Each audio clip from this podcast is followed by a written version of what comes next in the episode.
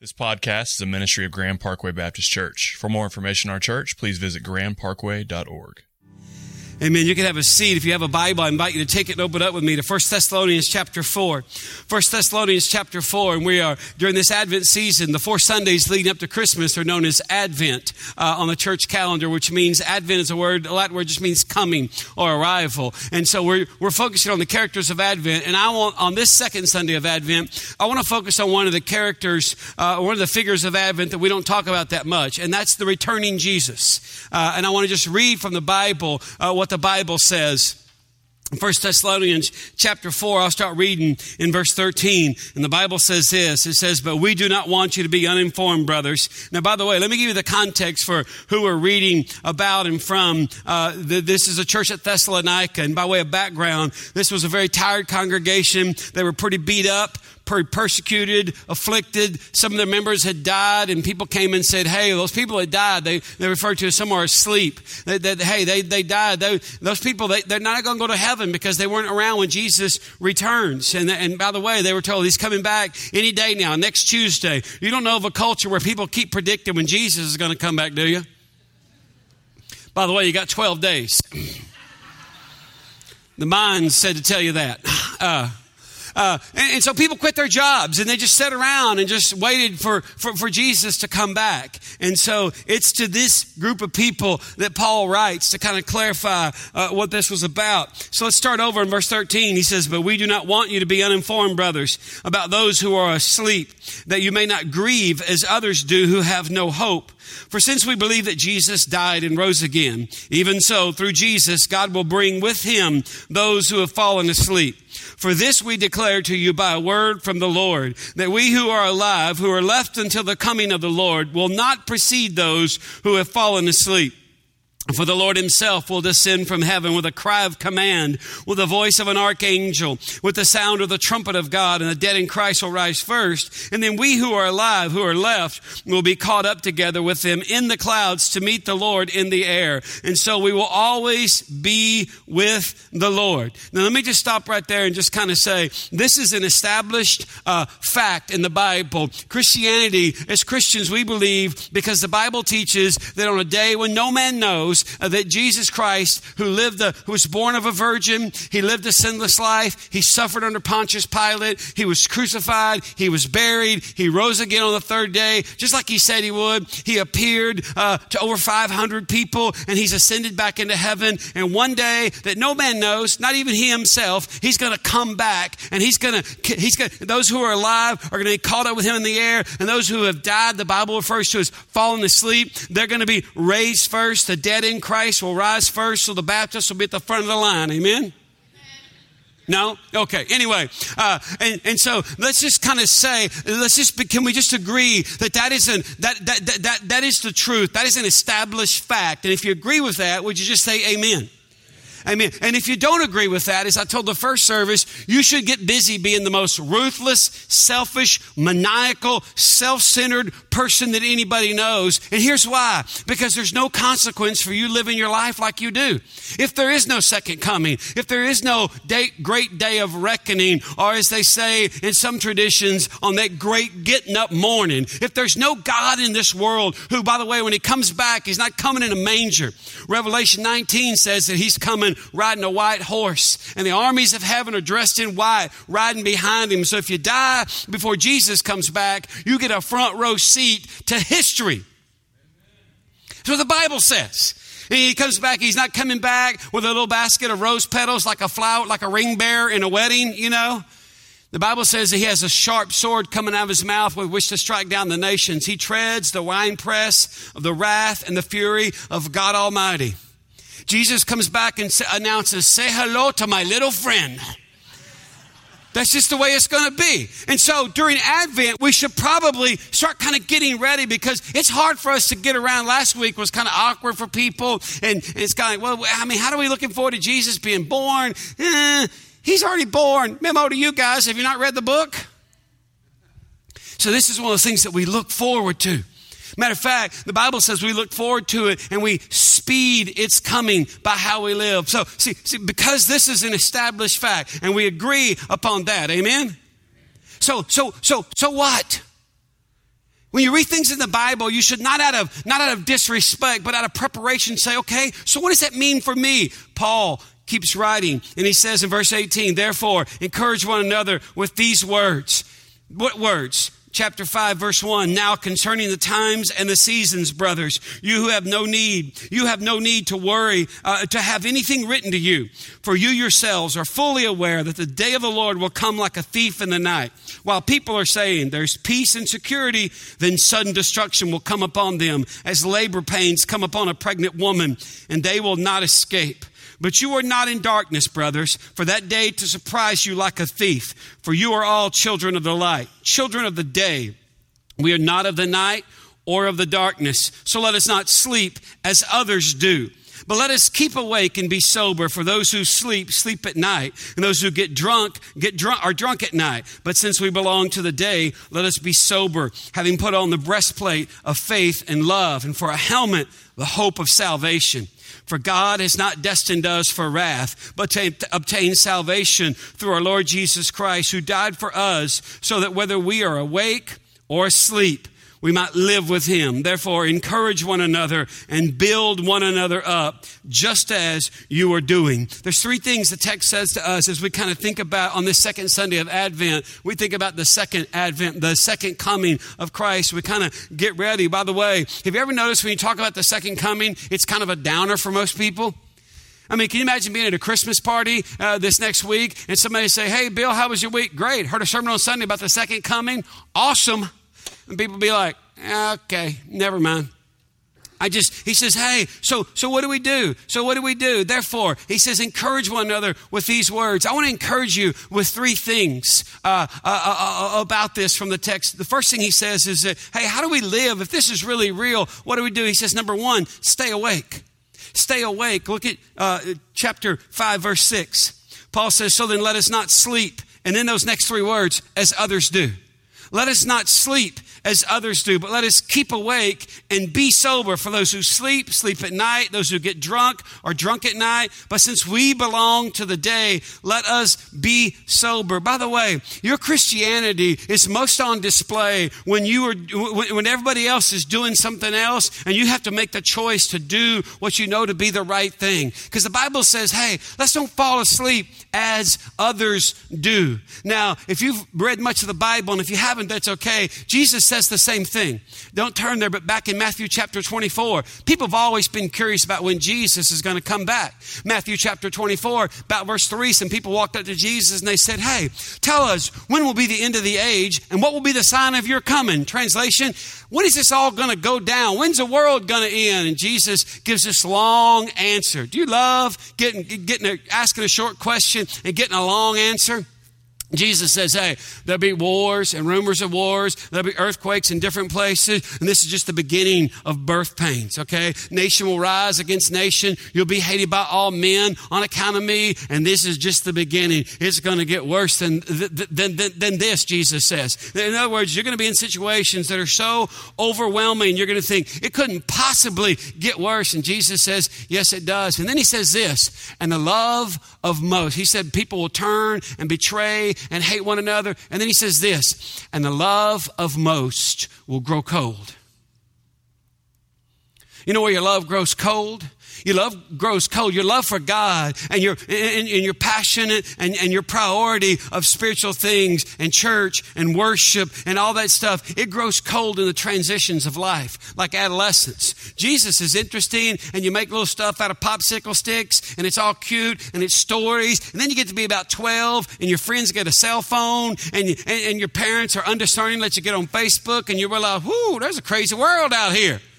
And in that transition, you got to kind of make a choice. Do I really believe this? Is this my faith? Because you kind of fall asleep and you begin to do as everybody else does. Or, or as Paul writes in Thessalonians, as others do. Another transition you got to be careful of is marriage marriage. I mean, you, you go into marriage and you get to, you think, hey, I want to get married. And the longer you're not married, the easier it is for your standard to get lower and lower and lower and lower. And then you get married and you have kids and you think, hey, we need to get these kids in church. And not a bad idea. But don't just get your kids in church for your kids because your kids pick up on that if you come to church and you live disconnected from what, what, what, what happens here. Your kids realize, hey, my dad's a Ford salesman that drives a Chevy. Something's wrong with this. He doesn't believe this stuff. Another transition that'll get you is empty nest. Why? That's where you that's where it's easy to look around and you become you you fall asleep. And the Bible says stay awake. Why? Because you think, hey, we've worked hard, we've sacrificed, we got our kids raised, we got them off at college, now we get to do what we want to do. Retirement is another transition that'll get you. It's easy to fall asleep. You see what you really believe when you have the opportunity and the resources. Remember when you were so broke you couldn't do dumb stuff? Remember that? That was a good time, wasn't it? It answered a lot of questions. You were like, hey, we should get crazy and go to Vegas and just, just play dice and play blackjack and just be wild out there on the strip. And we got $8.62 in our checking account. Never mind. But you play your cards right, you retire, you got a little bling bling. All of a sudden, Oh, we ain't got to go to church. We've been going to church for 33 years. We stored up enough good stuff. Let somebody else volunteer in that nursery. We've done our time. You fall asleep. Now, by the way, if you notice, look at, look at verse 8. He says, But since we belong to the day, let us be sober, having put on the breastplate of faith and love. See that? That's past tense, having done this. See, what, what, what allows you to, I, to stay awake and to finish well and, and to kind of believe, hey, hey, hey, this, this stuff is really real. And so I'm going to live like the rest of my life is not our determination. And no, no, no. It's that, hey, we have having, because we've put on the breastplate of faith and love, and as a helmet, we tried on different helmets, but the one, one helmet that fits the most and sustains all the way to the end is the hope of salvation. He says, Hey, you want to see who really knows God? Translation? See who's just keep on keeping on when everybody else is going off the deep end. When everybody else is saying, Well, I'm going to take a break from church. Well, you know, we got our kids raised and we're going to go do what we want to do. They're falling asleep all around us, beloved. And the Bible says to you and I, stay awake. Second thing it says is, hey, you got to believe God's intentions. You got to believe God's intentions. Look at, at verse 9. For God has not destined us for wrath, but to obtain salvation through our Lord Jesus Christ, who died for us so that whether we are awake or asleep, we might live with him. In other words, whether you're living or dead doesn't change how God feels about you. These people have been infected with a false uh, doctrine and teaching around that. For God, look at verse 9 again, is not destined us for wrath. When I say you got to believe God's good intentions, Maybe it'll help you. Did you see the news this past week? The story was going around about the couple. I was, had the news on. wasn't really paying attention because I'm just sick of hearing about the fiscal cliff. I'm just like blah blah blah blah blah. They should play that in the grocery store It's music, and we could just shop to it. You know, fiscal cliff, blah blah. John Boehner, blah blah blah blah blah. Hey, how about you all get on the bus and go over the cliff together? We'll just start over. The president and Congress, all of you get on the bus. We'll send some hardworking, honest people up there, all right? I think we'd be, I think we'd be just fine. But I digress. Anyway, back to the serving. Uh, what I mean, I, the news was on, and I heard this something about a love letter written 22 years ago. And I kind of focused in because they said Pensacola, Florida. And I was like, oh, my wife's from Pensacola. You mean she had a boyfriend before she met me? She better not be out there catting around. And so I turned up the volume, and sure enough, in the sixth grade, a little boy wrote a love letter to a little girl. And everyone's like, Can you believe after 22 years? And here was the big story because at their wedding, that's right, they got married. They had the picture framed, and it was there for all their guests to see because they were in the sixth grade. And then, and, well, I'll read the letter to you. I think the guy's name is Trevor, and apparently this girl had options, and the boy knew because he names this kid in here. Here's the letter. He wrote this as a sixth grade. How'd you like to have your name? There's some man out there in the world kind of going to his wife and kids. Yeah, I'm that guy in that letter right there. Our dad's famous. I'm going to take him to show and tell now. Sixth grade boy wrote this 22 years ago Dear Kathy, I still like you and I still want to go, with, I still want you to go with me. Remember when you called it going with me? You ain't saying to your wife today, hey, let, uh, let, you go with me. I ain't going nowhere. It's Sunday. I'm napping. I'm going to watch Sweet Genius back to back to back to back. Get some Christmas idea. I still like you, and I still want you to go with me. I know Brad likes you. Please decide who you're going to go with. Think hard and let me know your decision. I'll be standing at the end of the hall and the beginning of the other hall. Meet me there as soon as school is out, and you can tell me. Sincerely, Trevor. Trevor went to the University of Florida because, by the way, they, they got together and then it lasted two weeks and they broke up. He gave her a $40 little ring he had saved his money and bought. And In sixth grade, $40 might as well be $40,000. And it so made him so angry, he got the ring back and went into the pond behind his house and threw the ring in the pond. Crazy old girl. And he went to University of Florida. She went to East Carolina. And then he moved to New Orleans, and Hurricane Rita hit, and he moved back to Pensacola. She ended up back in Pensacola. They were like, hey, hey, hey. Walking on the beach one night, he just leaned in and kissed her. I've been on that beach. and it make you do crazy things. Uh, he leaned in and kissed her, and they get married, and they start talking, and she's like, I got that letter. She whips that bad boy out. And everyone's like, oh, can you believe a romance that lasted for 22 years, despite the fact that they were separated and blah, blah, blah. And at that point, I just snapped and talked back to the TV. 22 years ain't nothing. Can you imagine a romance that lasted 2,200 years? So when I say believe God's intentions towards you, what I mean is, verse 9, for God has not destined us for wrath. I was got together my neighbor, grill steaks, makes these great steaks. He said, Hey, we're having people over. I'm gonna grill steaks. You wanna come over? Absolutely. So I go over there and there were little kids there, like one year old, kind of toddler, where they walk like monkeys, you know, they're kind of walking around like this. One of them came out, he had nothing on but a diaper, and he had a riding crop in his hand. I was like, last time I had nothing on but a diaper and a riding crop, I spent 72 hours in county jail. But anyway, kid was running around, whoa! And every once in a while, that kid would get sideways and get a little out of sorts, and he'd walk over to his mom or his dad and do like this. And one thing I noticed, none of the parents ever said, nah, nah, get away from me. And yet some of you think God's that way towards you. Every time. I mean, that mom would be eating, talking on the phone, rocking the baby with a foot, and she'd reach down and get that hip and pick that kid up and throw him on it and walk around. I was like, is she like an octopus? She got nine arms up in here. And I just watched it. I just watched the whole thing, and I just thought every time the mom or the dad made room. Why I tell you that? Because sometimes you, you come to your Heavenly Father like this, and you, you need to be clear about His intentions towards you. He's not destined you for wrath. God did not establish a relationship with you just to punish you.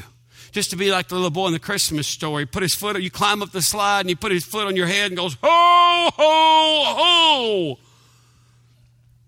Matter of fact, he wrote you a letter.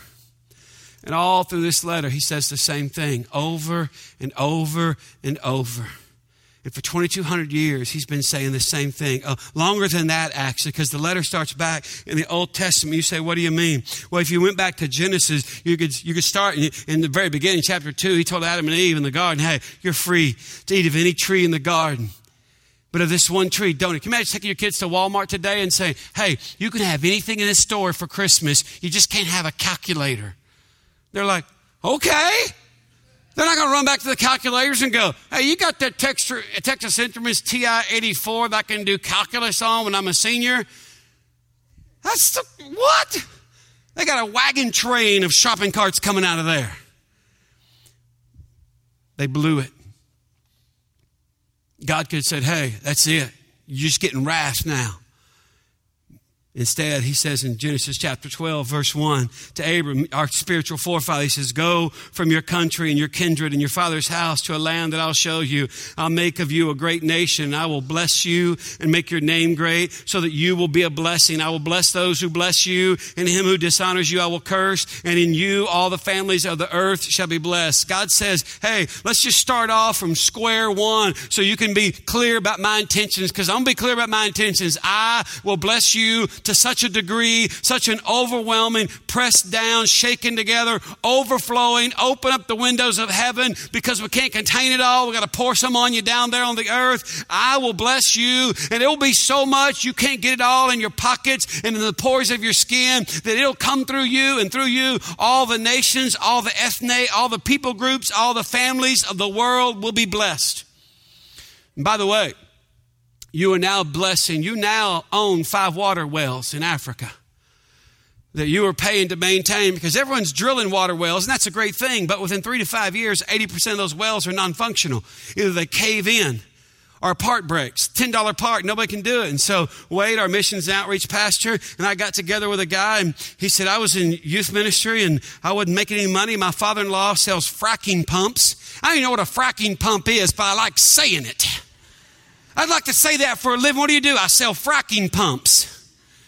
And he's like, well, we something. And so I, he said, my father-in-law called me and said, hey, you're not going to make any money in youth ministry. Come to work for me and you make $200,000 a year. Oh, what you talking about, Willis?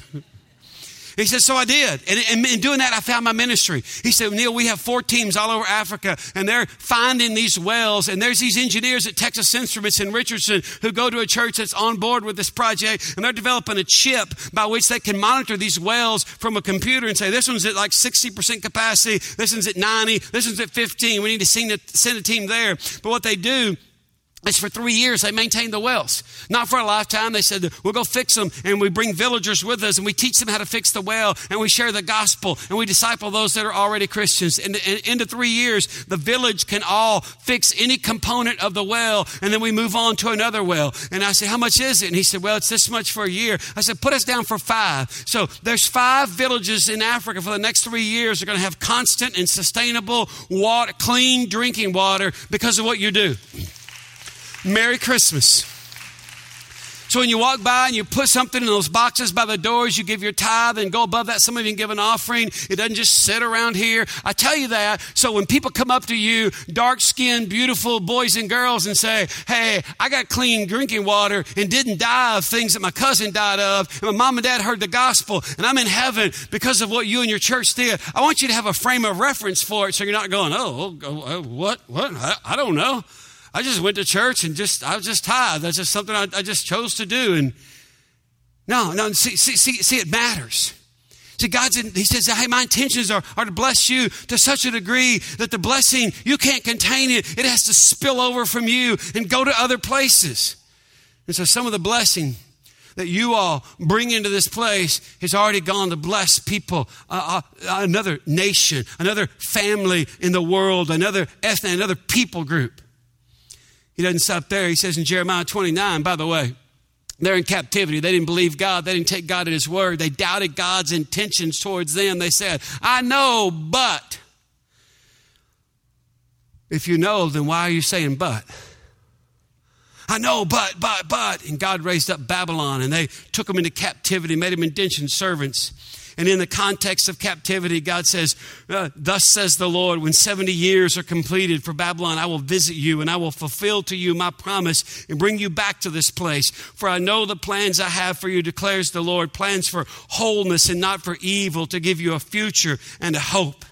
See, the blessing of God, the intention of God is not, is not, uh, not, not, not, not, not halted because of your circumstance. You go into the New Testament, and he says in, in, in, Ephesians chapter 2, he says, Hey, we were by nature objects of wrath, and we, we all lived a certain way that we're ashamed of. And then he gets to verse 5 and says this But God, being rich in mercy, because of the great love with which he has loved us, even when we were dead in our trespasses. And by the way, anybody can love you when you're doing good. God loved you when you were incapable of doing good. Do you realize that? Hello? See, because if you don't, you think that somehow you're earning the love of God. You're not earning the love of God. I'm not earning the love of God. There's never been a day in my life where I've deserved to be loved of God. That's why when I read in the Bible and he says in Ephesians 2, even when we were dead, see, because of this great love with which he loved us, even when we were dead in our trespasses, what that means, that's not a word you think of. We're dead in our trespasses. What does that mean? We are spiritually, look at me, spiritually incapable of changing the choices that we make. We knew there was a right, but we preferred the wrong, and that's just who we were. Do you remember when when you were that way? Hello? You, you should remember. You should be able to reach over and touch that and go, Yeah, I remember that. I don't want to go back there, but I remember that. God loved you then. That's why he says, with this great love, that he's loved us together with Christ. He says in Ephesians 2, talking about God's intentions, he said, He made us alive together with Christ. By grace you have been saved, and raised us up with Him, and seated us uh, with Him in the heavenly places in Christ Jesus, so that in the coming ages He might show the immeasurable riches of His grace and His kindness toward us in Christ Jesus. Did you get that last phrase? That in the coming ages, this lifetime is not long enough for God to demonstrate all His goodness towards you. That's why you've got to go somewhere where you can live forever because he's never going to run out. Did you hear what I just said? In the coming ages. We don't have a frame of reference for that. They don't have calendars printed up that far in advance. That's what the Bible says. Ephesians chapter 2, verse 6 and 7. So that in the coming ages he might show the immeasurable riches of his grace. How's he going to do that? In kindness toward us in Christ Jesus. The reason I say that is because we don't have a means by which we can grasp how good God wants to be to us. However, what we do have is a means to measure how bad we've all been. That seems to be all we're able to talk about. But I just want to say, hey, when he writes, because the people in Thessalonica were like, ah, yeah, I don't know. And he says, hey, God's not destined us for wrath. God has not destined us for wrath, but to obtain salvation through our Lord Jesus Christ. Thirdly and finally, what he says to us is, hey, you do this together.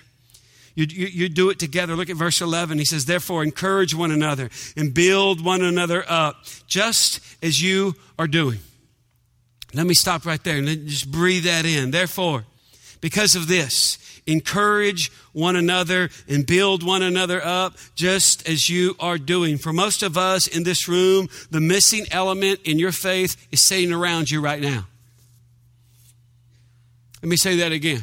For most of us in this room, the missing element to your faith is sitting around you right now, and it's the others. The, they're the others of the one another's. It's the people sitting around you. It's not the guy up here. It's not me. It's the people around you. Because most of you, you come, and this is about all you can take of me. You're kind of like, huh, okay, that's good. Mm, last week, he kind of got off the reservation, talked about lovers and wine. Creepy. Don't ever do that again.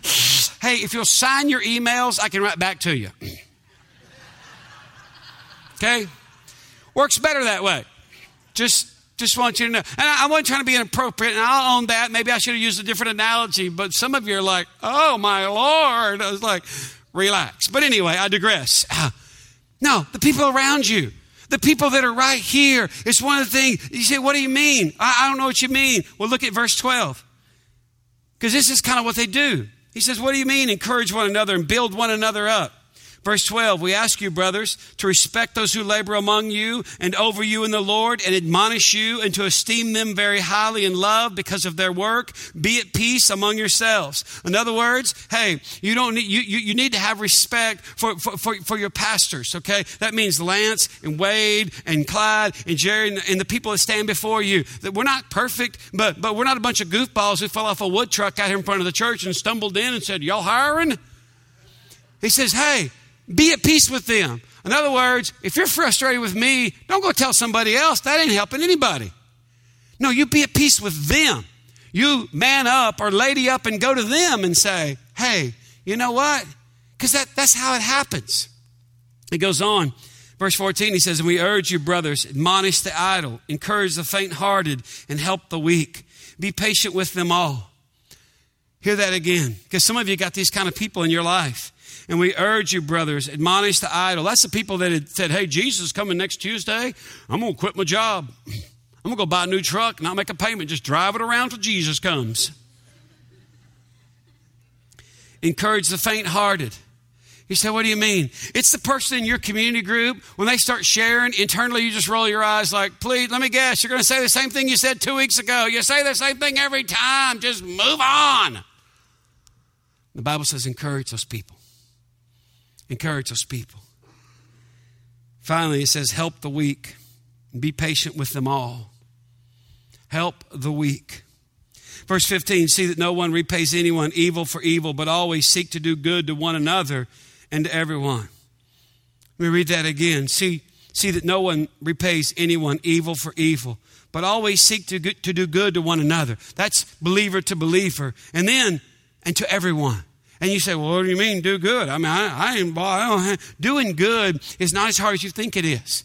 Now, by the way, someone called me a couple weeks ago and said, Hey, uh, my husband and I have kind of been talking, and we want to pay someone's mortgage for the month of December just to bless them. I was like, Bless the Lord. My mortgage is with Chase, C H A.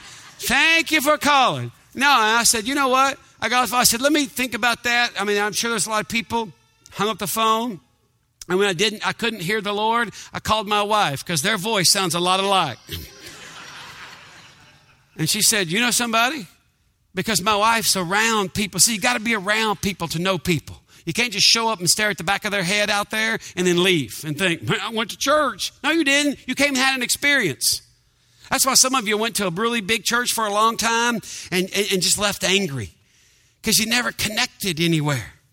Called my wife and she gave me a name. I was like, oh, absolutely, that's perfect. And I was tempted to go, I was just going to say that. If I thought a little bit longer, I'm sure.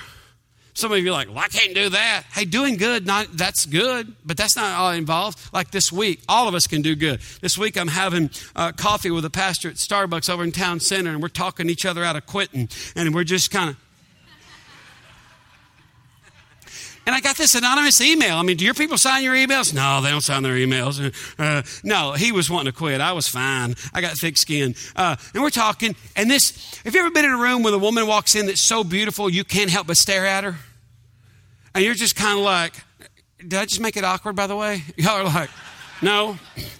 I mean, the door opens, and I mean, this strikingly beautiful woman walks in, and I was like, oh, I probably, sh- man, that is a beautiful woman right there. And Lord, you did really good when you made that woman right there. I'm just saying. I'm not doing anything inappropriate. I'm just saying, what a friend we have in Jesus.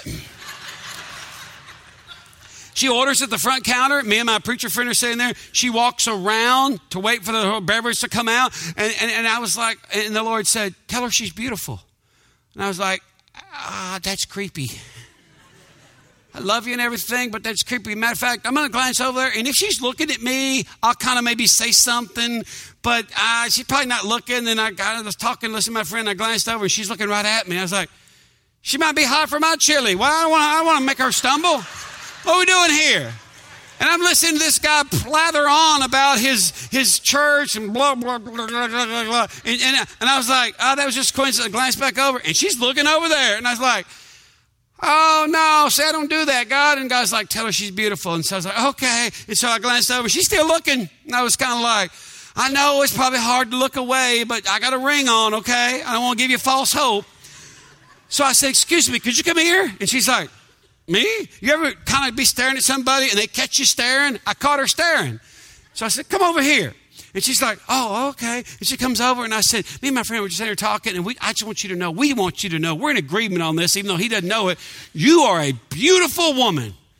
And her eyes filled up with tears, and she said, Oh my gosh. And I said, I'm serious. She goes, You're kidding. I said, No, I'm serious. You are beautiful. And I just felt like I was supposed to tell you that. She said, Well, today's my 71st birthday. Didn't go where you thought it was going, did it? Telling you, y'all going to have your place in the lake of fire unless you're going to do better.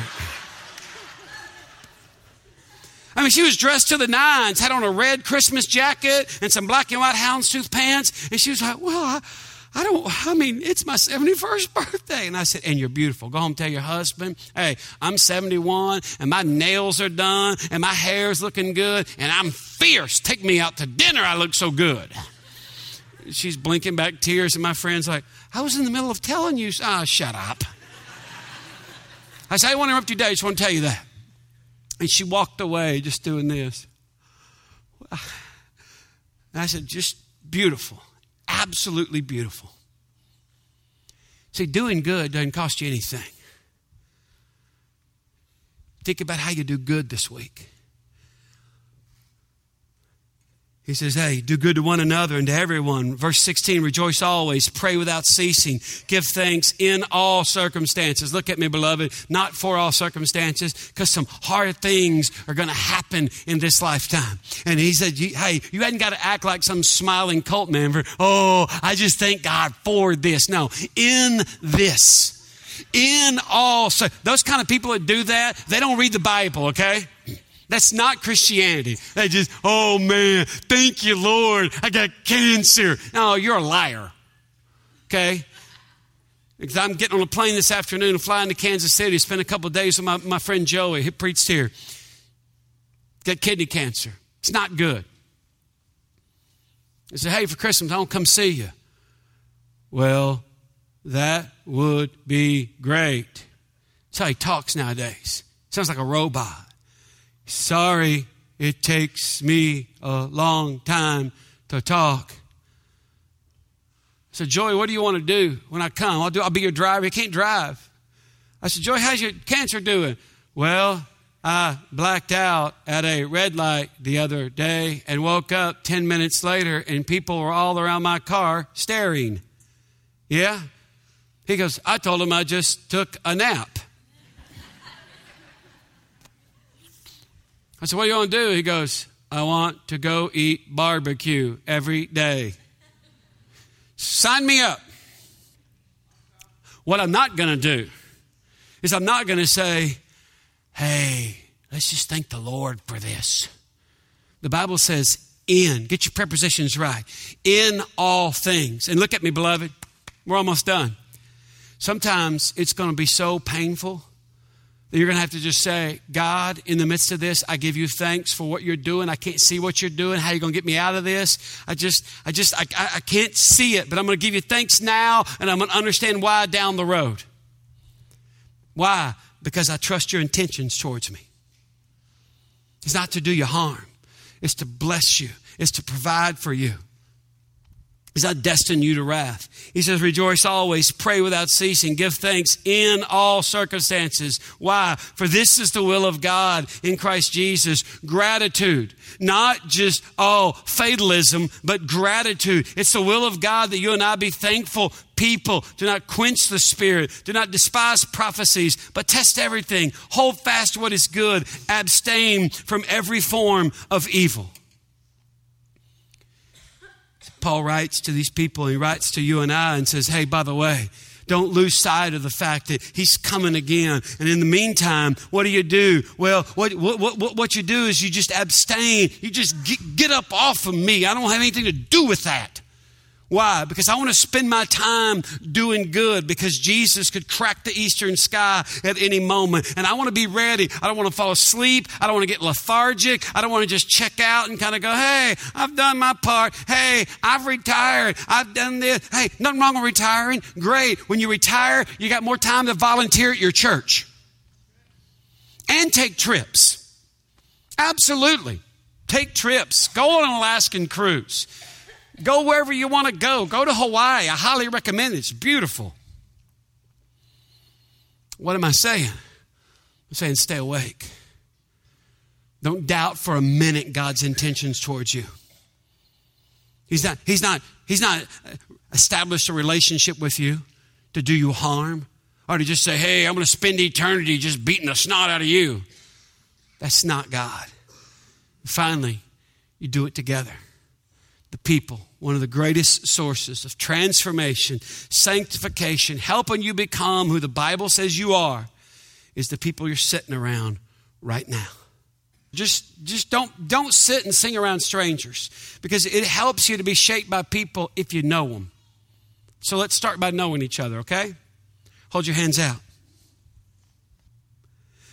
Your good God is fitting you for heaven even as you stand here this morning. He's speaking words of illumination and revelation, and also words of just plain good common sense because He wants you to understand Him. Because when you understand Him, you represent Him clearly, and the world needs to see Him.